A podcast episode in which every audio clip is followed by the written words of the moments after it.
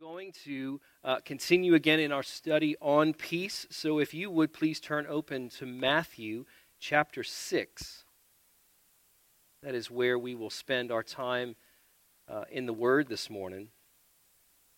And uh, as I said before, this, this passage, and these are the Savior's words, and they are a great source of help. It's a familiar passage, even maybe if you don't if you're not if you've not read the Bible a whole bunch, you're familiar enough with this passage uh, as as it's Jesus caring for his disciples, which is us. So everything that he says in present tense, we can put ourselves in that posture because he's saying it to us today. This is our precious Savior, risen from the grave, who is saying these things to us. Uh, the title for this morning is Peace for the Little Things.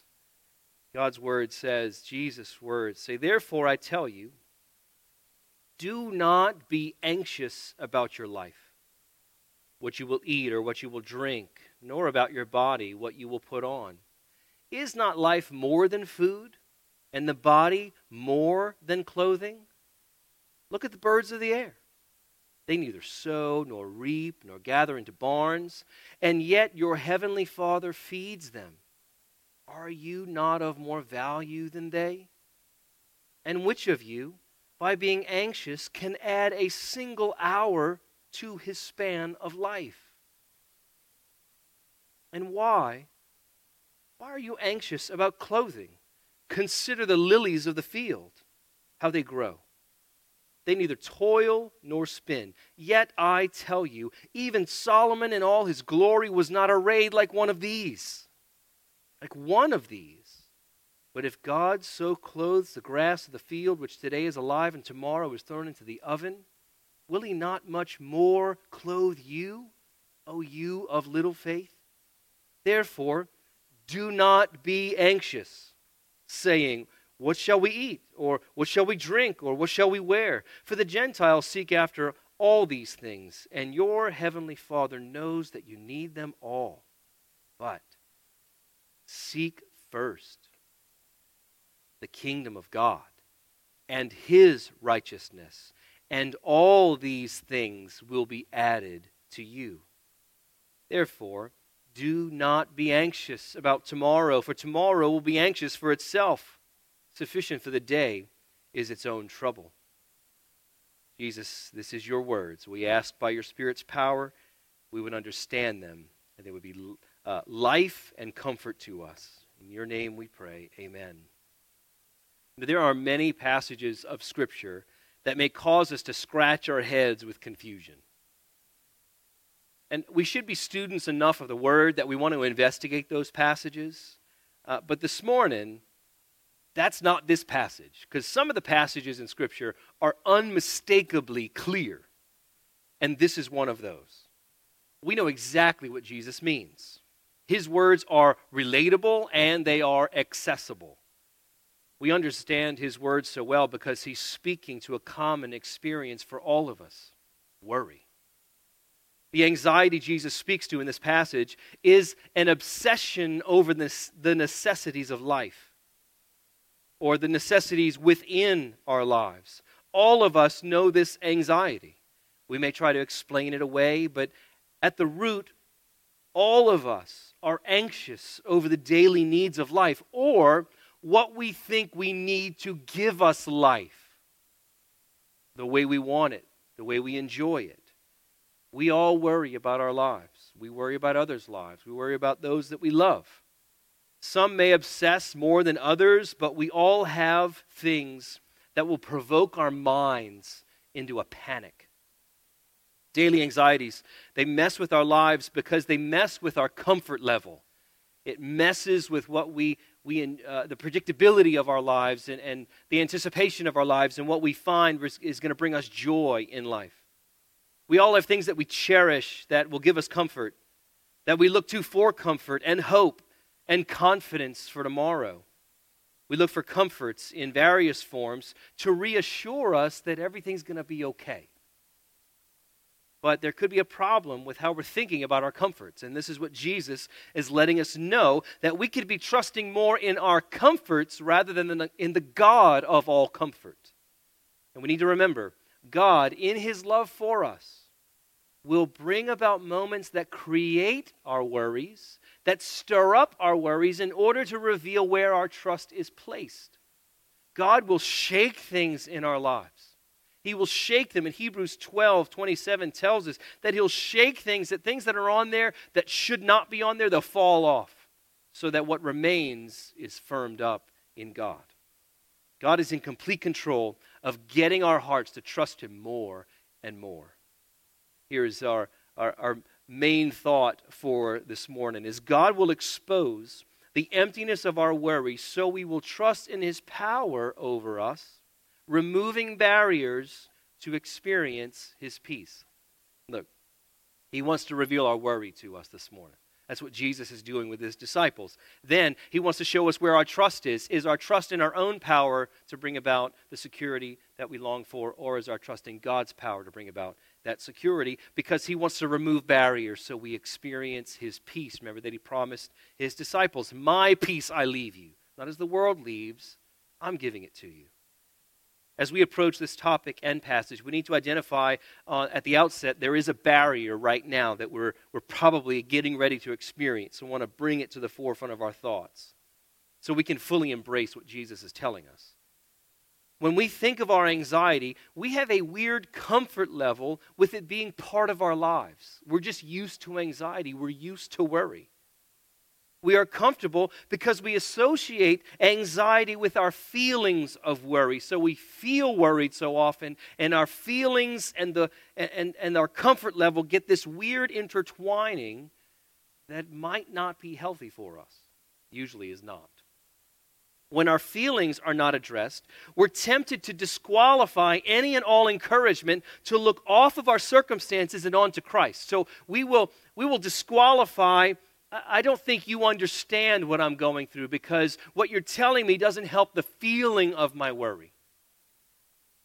Jesus, in this passage, doesn't directly address our feelings. Hear that. The Savior is not going after our feelings primarily, it's subsequent. He's going after what we're trusting in, He's going after what we're believing. He gave us, He gives the disciples and us, He gives a bigger vision and purpose to be about. See, worry, it messes with our purpose in life. When we worry, it's because we're questioning our purpose. We're questioning God's relationship with us to fulfill the purpose of our lives. We're just worried about that, and we get amped up about it, even to shutting down. You might be a person that deals with worry and stress by going into more work or getting away from all the work and, and being debilitated in the concern and anxiety and worry. The root of our worry, friends, our, the root of our worry is not our circumstances. The root of our worry is what we're believing in about our calling to be disciples. Jesus' answer to anxiety is to remind us of God's purpose over us as his people. He's calling us to a greater vision, a greater purpose that we need to walk in and be obedient with. Jesus locates the problem with anxiety to the sight that we have.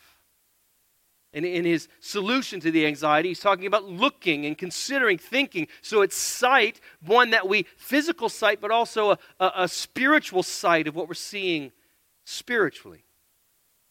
Our focus oftentimes goes off the glory of God onto lesser glories. And worry causes us to settle for those lesser glories, those man made glories that we, we think we're going to lose, so we focus more on, which is not proper glory. Now, what we have, I have four uh, things to go through, really, four observations from this passage as we look at this. The first thing that Jesus is addressing is our losing of focus as disciples. And when we lose focus, it's usually become it's because the security that we long for we feel is threatened and so we're going to go cling to something that we think is going to provide us security but it's actually false securities that we end up clinging to. And jesus first gives a distinction between big things life body and small things little things food drink clothing and the distinctions necessary to expose in the lives of his original hearers as well as us today where we think our security for life comes from, where, where, where the little things are going to be in the big things. Little things are a part of life and part of sustaining our lives. But when our focus concentrates on the little things, we will begin to major on the minor details and miss God's overall vision. Jesus' original audience was made up of people, they were poor people. And they, they faced the threat of where's our food going to come from? Where's our uh, uh, next bev- uh, uh water going to come from? Where's our clothing going to come from? They were poor, and in their poverty, they faced a panic about where they would get those things. Now, in our context today, we not might not be fretting about, you know, when we say, What am I going to eat? which usually out of a desire, not a necessity. What do I feel like eating today? What do I feel like eating right now? But our context is that we might not be fretting about food and clothes in the same way, but we fret about essential things that we think will give us life. We look for security in these things. It's a, a little longer of a list, but hang with me. We look for security in money and wealth. We look for money to give us a particular buffer to life, to the, the, the car breaking down panic and fear that we feel. We want a buffer. So we think money's going to create a little buffer in our lives and really just give us what we long for and give us a security. But Proverbs is abundantly clear with when it comes to money. When we don't have money, we dream about having money. Uh, we're worried about getting it and then and daydreaming about getting it. But when we have money, we're afraid of losing it.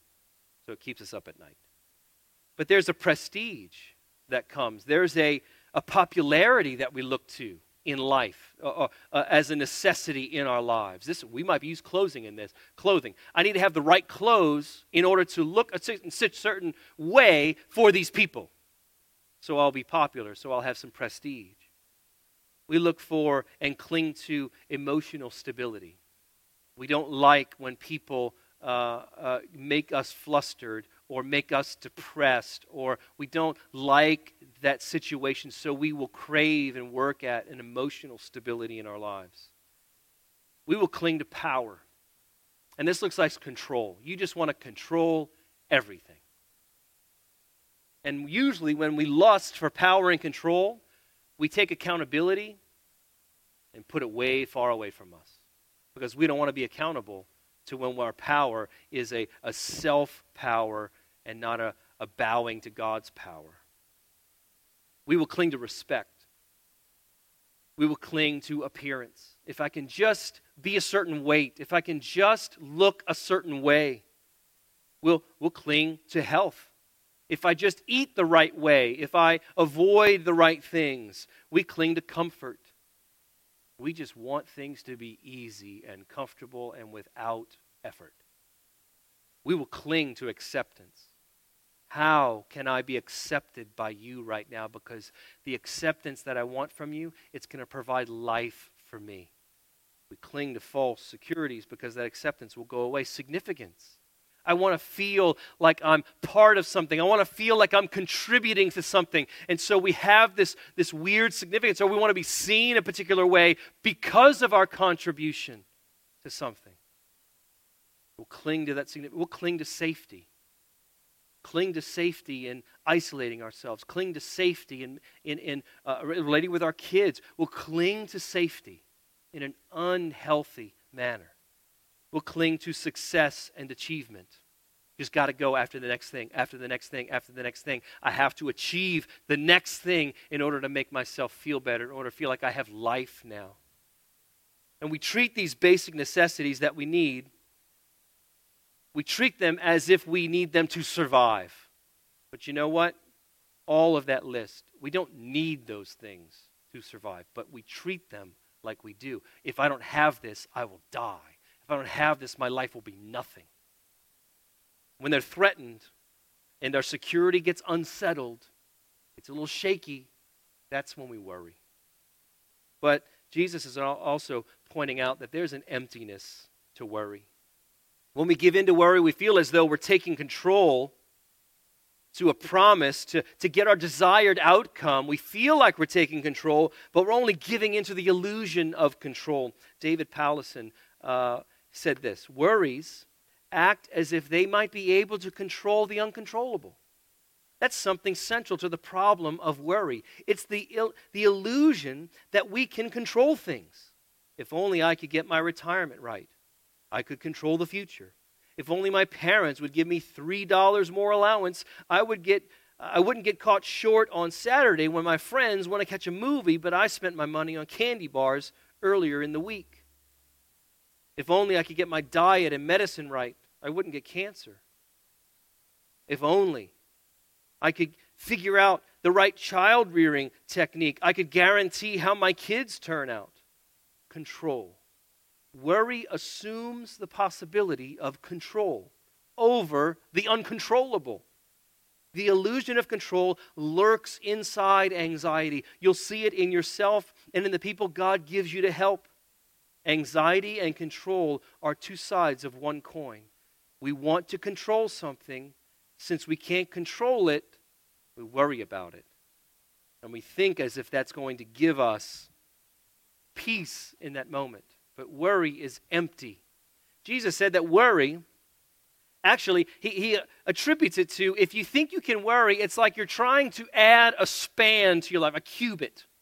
Who can add a cubit to your, your span of life? Now, that might mean height, or it might mean the distance at the end of a life. Jesus is saying, you can't, you worrying is like you trying to force yourself to grow taller or you worrying is like trying to force yourself to get more life, a distance, age than God has set for us. Now, when we worry, we imagine ways that life can be better by adding more time. If, if we just get to that point in the future, if I can just add a little, that, it's going to make life a little better for me. Or we don't add time, we add space. If I can get some separation between what my circumstance is making me feel like, I'll just get separation. What are we trying? We're trying to add a cubit. I'm looking for the cubit. If I just get that cubit of, of space, I, will be better. Or if I can just get away, get some space from these people, a cubit away from my circumstance, I'll feel better. But you know what? No, anxiety doesn't give us space. It, doesn't, it never gives us space that we think we need to be comfortable. No matter how much we worry, we don't fix anything. We actually just make things worse. Now, let's take worry and put it into focus. If we're losing focus of God and we're worrying, let's put focus on worry. Jesus, three times very clearly, says, Do not be anxious. You know, Jesus, he doesn't treat our worry like we treat it, we treat it as a weakness. Jesus treats it as a sin because his command is do not be anxious. Now, there are some categories that we talked about uh, in another study for this. There's some, there's some categories where there's a clinical anxiety that needs help. But that help is to produce what Jesus is talking about right here just because we have different levels of experience with anxiety doesn't mean we have different approaches necessarily to fixing it. What we do is say, Jesus, what do you say? So we might experience anxiety in different ways, but listen, here, here's what we all need to experience fighting sin. We might be struggling, but let's fight by the power of the Holy Spirit. Let's fight by not our own strength, but by the power of the Holy, uh, uh, the Holy Spirit as we battle and, and seek victory over sin. Now, thankfully and very clearly, Jesus gives us the way to fight our anxiety. And he says, you need to focus, you need to be reminded on the power of God to sustain your life. Jesus gave two distinct ways to combat anxiety look and consider. Jesus wants them to turn their eyes off of themselves and onto his glorious power. Worry tempts us to think that God's not in control of our future or that His good will not come about in our lives. And worry causes us to focus on and trust in ourselves or people around us that will inevitably let us down. Jesus tells them to look up and look out. for the antidote to anxiety. This look, our, temptation, our temptation when we read this, because we want, we want the feelings of our anxiety to be relieved rather than the focus that we are of our anxiety. So, our temptation is to think that Jesus telling us to look at the birds sounds shallow, like the encouragements we get from other people in our lives about just don't sweat the small stuff, or don't cry over spilt milk, or it's not a big deal. Just don't worry about it. Yeah, those are really helpful, aren't they? No, not at all. They just leave us fighting within ourselves and we worry more. They're not solutions.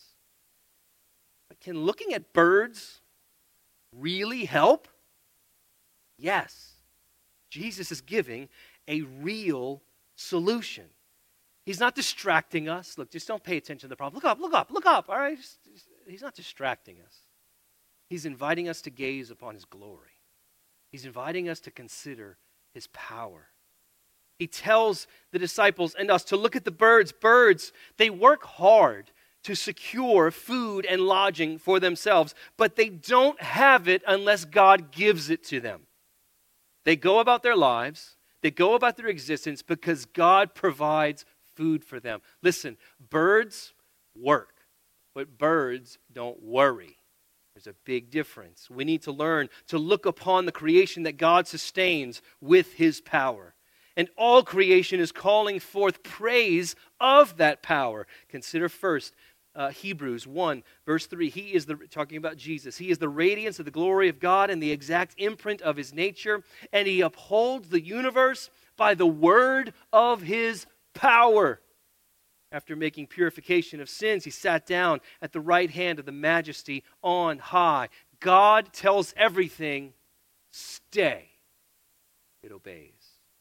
In Psalm 19, King David says, The heavens declare the glory of God, and the sky above proclaims his handiwork.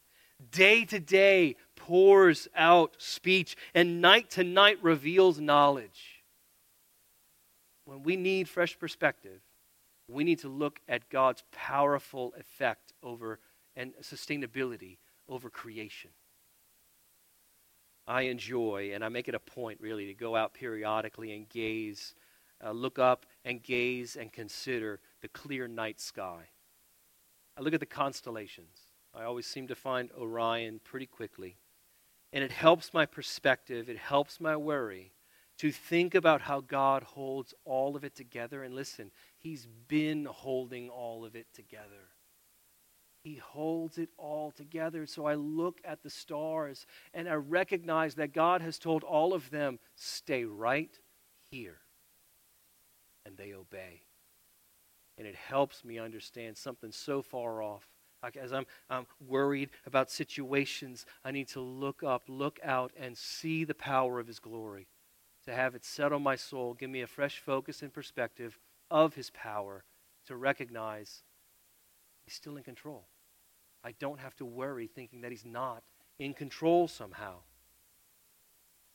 Jesus tells them to look to consider, uh, uh, to look at the power of his glory. He also wants them to consider, but primarily consider his beauty. Uh, did I forget to put this in there? I apologize for that. You're just going to have to listen to consider. All right. Uh, missed a slide there. Uh, this is not, this consider. Consider the lilies. This is not a, a, a glancing consideration, but a serious, in depth pondering and meditating. Jesus points them uh, not specifically to lilies, though those are pretty cool. We went on a, a trail in Lacombe uh, this past week, and we saw some lilies, and they were blooming. And I thought of this because I knew I was going to be preaching about this, and it was cool to see those. But you know what Jesus primarily is talking about? Uh, the wild flyer of flyers, the wild flowers that are everywhere, that nobody cares about, that people usually trim cut down, uh, get some fertilizer to kill. Jesus is talking about those types of things. And he says, you know, the, the wild grass that grows, nobody plants that. It doesn't plant itself. Nobody cares about it. It doesn't even care about, about itself, but God cares about those, and he delights in those wildflowers. Oh, it again. Wild flowers Don't make fun of the guy who had mouth surgery. Then, Jesus makes a connection to Solomon. And I love this connection. Solomon, King David's son, who was the most glorious of all the kings of Israel. Israel. He had all the wealth, he had all the food, all the drinks, all the clothing, all the prestige. He had the intelligence of the entire world. Everybody was envious of King Solomon. And there are two things that should stick out about Jesus' connection between wildflowers and King Solomon. First is God sees no difference between Solomon's clothing and the wildflowers. And two, God's power to clothe Solomon and the earth with wildflowers. It's the same power. He clothes what we think is the greatest ever, and he clothes, clothes those things that we think are insignificant that nobody pays attention to, except God Himself.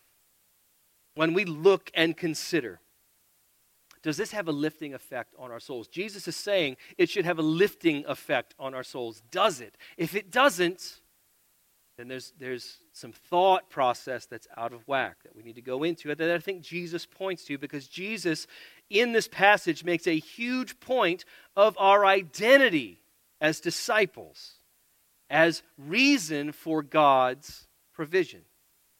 See, our identity is God's reason for provision. The first thing that he describes is sonship. One, Jesus connects God's heart to provide for us with his relationship with us as Father. He says, Your Father. That's intentional wording that we need to pay attention to. He is our Father, whose good pleasure it is to give us the kingdom, to give us all we need. Luke 12, 32. Fear not, little flock, for it is your Father's good pleasure to give you the kingdom.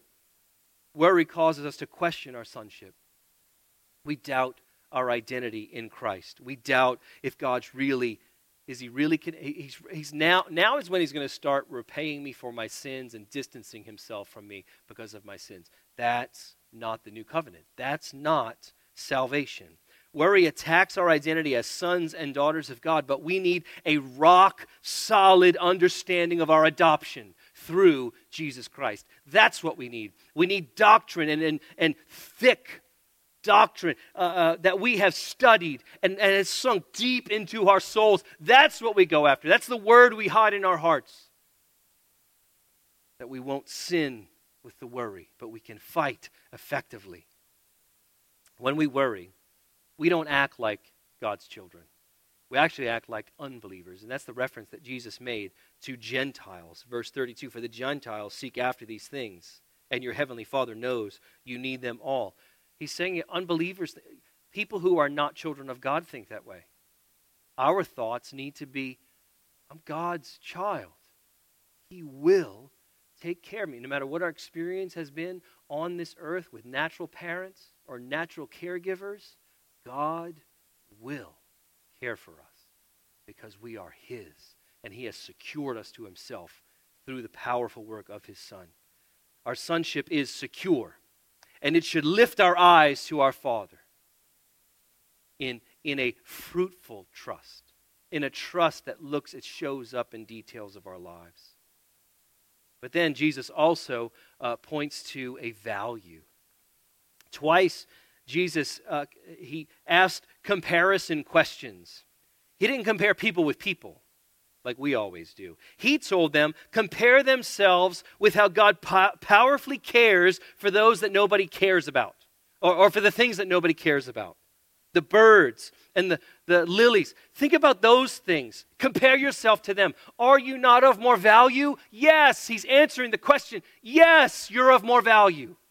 Think that way. Don't think, don't devalue yourself. No, you are valuable to the Lord. You have been bought with the precious, imperishable blood of the Savior. You're valuable to the King. And we should think that way. We are his image bearers. We are adopted. We are his now, now his glory bearers. See, what he clothes us with in our value is the radiance of his glory. Which is so much more important to, than any tattered or mismatched clothes that we've got on. You know, part of uh, my wife and I, we have the memory of our kids as they were learning to dress themselves. They usually would choose what was comfortable before they would choose what matched. And we kids do that. But you know what? We do that too. We have this weird comfort level. We want to be comfortable. So we don't want to wear the uncomfortable clothing the radiance of God's glory should feel so comfortable to us that we don't ever want to take it off. Because to take it off is to worry and to, to wear something that doesn't fit right. It's uncomfortable.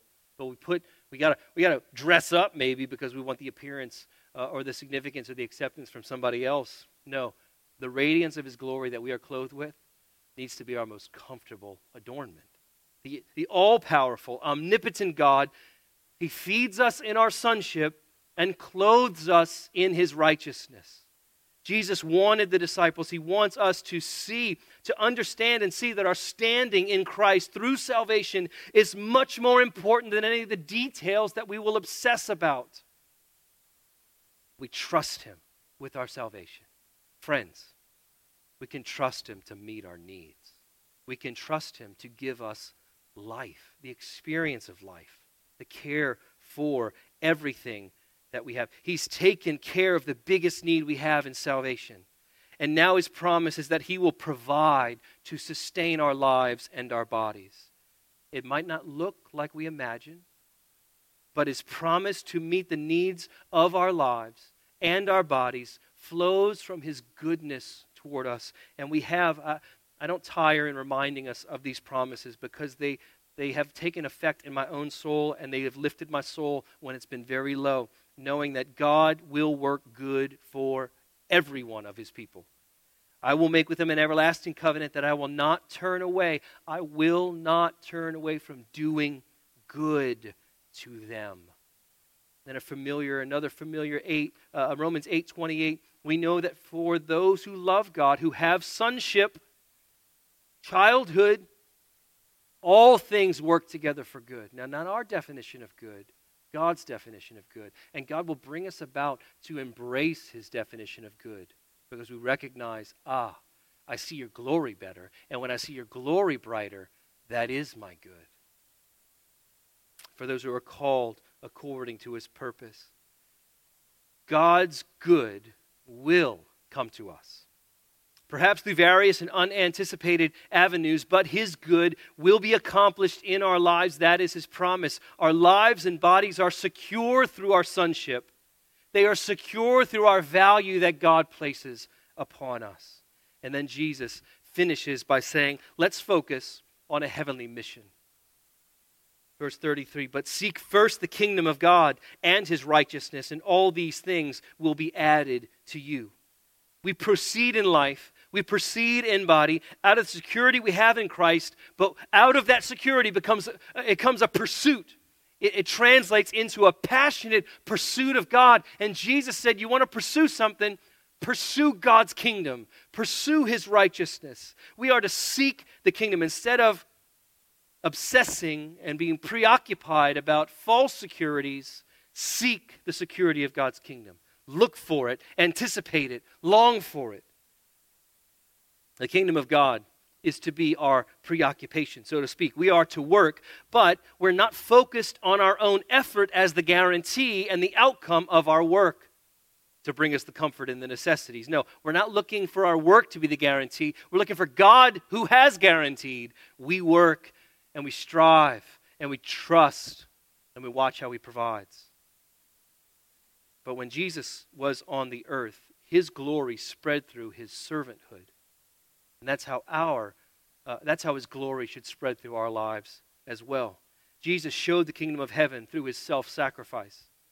We now show the kingdom through our own self-denial and our following of Christ, our own self-denial and our servanthood to King Jesus. When we're anxious, figure out a way to serve.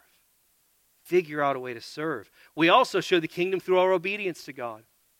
When worry feels debilitating, we look up we look out to God's glory and beauty. We consider His glory and His beauty. And what do we do? We do the next thing. This is, uh, Elisabeth Elliot, in her very helpful resource, Secure in, in the Everlasting Arms, uh, I, I, love the fact that she, she points to, and she, had, she referenced the time when she had lost her husband to, as a missionary in Ecuador. Um, he was killed on the mission field. She's asking, What do I do next? That's a big question. So, what God revealed to her was do the next thing. But what is the next thing? It's those little small things that we don't think are significant. That's what we do. We fold that basket of clothes, we clean the bathroom. We do the things that we think no one pays attention to. We care for our houses or we care for somebody else's house, not even looking for a response. We serve. We do the next thing. And listen, this is what happens. When we do the little things, our vision will become greater for the bigger things that God's calling us to because He'll remind us you're obedient, you're my child, I value you. Here's the next thing to do. But we have to trust Him, we have to go to Him. And we also we seek his kingdom and we seek his righteousness. We, we should be preoccupied with the, the doctrine of justification that we are saved by grace through faith alone, not of our works. We should be preoccupied with that. It should be something that constantly is on our minds. We should be preoccupied with evangelism, showing the hope of the gospel to people who are hurt and lost and, and really anxious with no solution. We should be preoccupied with standing up for the vulnerable. Our righteousness, the righteousness of God shows up when we stand up for his righteousness when unrighteousness and evil are occurring. When we obey in the clothing of his righteousness, catch this, our needs are met. When we're, we're serving, we're clothed with his righteousness, he'll meet our needs.